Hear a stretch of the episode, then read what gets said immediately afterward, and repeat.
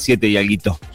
Y hablando de la votación, vamos a hablar con otro de los diputados que votó a favor en hace, ya, ni sé cuánto hace, hace una hora.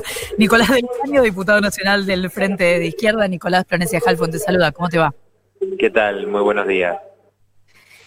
¿Cómo evalúas esta jornada? Hablábamos hace un ratito con María Luján Rey, ella decía que se había diferenciado bastante de lo que ella vio en 2018 en el nivel de, no agresión, en este caso, entre diputados. ¿Vos lo notaste así también?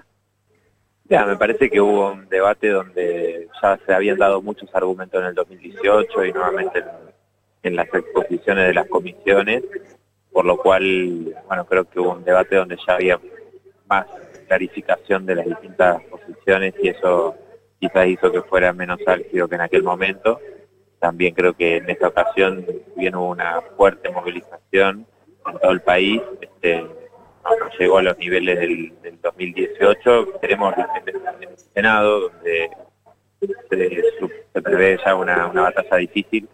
Creo que muchos, este, muchas mujeres que que quieren la ley este, se van a movilizar, que quizás hoy no pudieron hacerlo, y creo que el movimiento de lucha va a ir nuevamente logrando la capacidad de movilización que, logró en el 2018, ¿no? y eso también este, es muy importante para, para poder eh, conquistar la, sanción definitiva en el Senado, recordando que fue en, en, ese recinto donde se le dio la espalda a cientos de miles que estaban esa noche en los alrededores del Congreso con un temporal de viento, de frío. Y bueno, parece que, esta media sanción es un impulso para eso y no, no hay que confiar en, en ese, esa cantidad de dinosaurios que, le dieron la espalda en aquel momento. Eh, Nicolás, al finalizar la jornada de esa votación específica, eh, ¿hacías eh, alguna aclaración de eh, referida a tu votación. ¿Querés explicarla? Sí, nosotros explicamos que cuando se introdujo esta modificación en el proyecto, de hecho, eh, queda una objeción de conciencia institucional, aunque no lo diga explícitamente el proyecto, porque si un centro de salud tiene a todos sus profesionales y objetores, hace que allí tenga que haber una derivación. Entonces, no se garantiza el derecho de las mujeres, personas gestantes que eh, requieran una interrupción voluntaria del embarazo, Y eso es preocupante porque ya lo vemos en Uruguay, donde en regiones enteras no, no hay centros de salud que practiquen el aborto, ¿no? Y eso eh, limita el derecho que hoy este, se, le dio media sanción, ¿no? Y eso, por eso no, no estamos de acuerdo con, con el artículo 10 y el artículo 11 de hecho, en el 2018 existía una provisión explícita de esa objeción institucional, ¿no? Entonces, eh, lamentablemente, ¿no? Porque esto supuestamente se hace en pos de eh, una concesión, en pos de lograr el apoyo de sectores que no, no tenían este, hasta el momento su decisión de votar favorablemente y lo harían en función de haber logrado estas concesiones que, bueno, para nosotros son preocupantes para mujeres de muchas localidades, de muchas provincias. Eh, ¿Qué tal, Nicolás? Nico Fiorentino te saluda. ¿Y no te resulta suficiente ese eh, argumento, teniendo en cuenta que, como bien vos señalabas, el proyecto de 2018 no tenía, tenía directamente, eh, taxativamente la prohibición a la objeción de conciencia institucional, pero no salió favorablemente el Senado?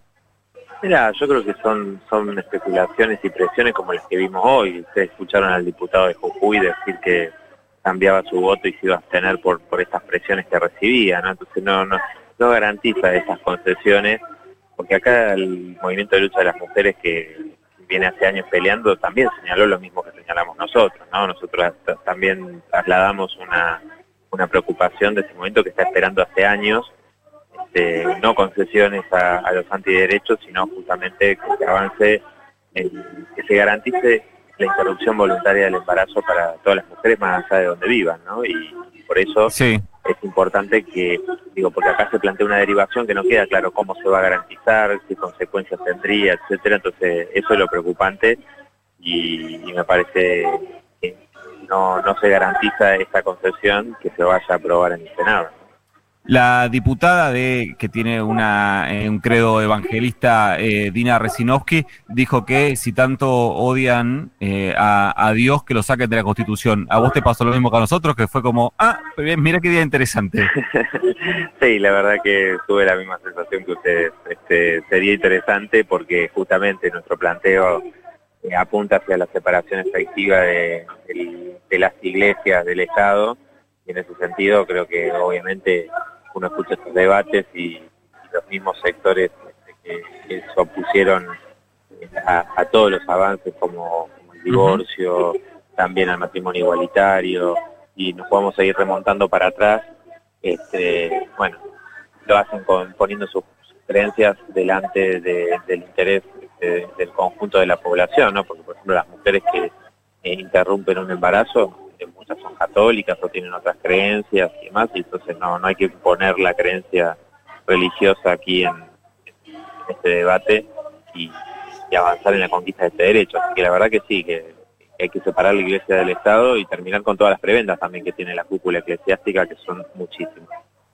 Bueno, ya está, ya me se ve, vamos por más, vamos por la separación de la iglesia del Estado, vamos por todo. Sí.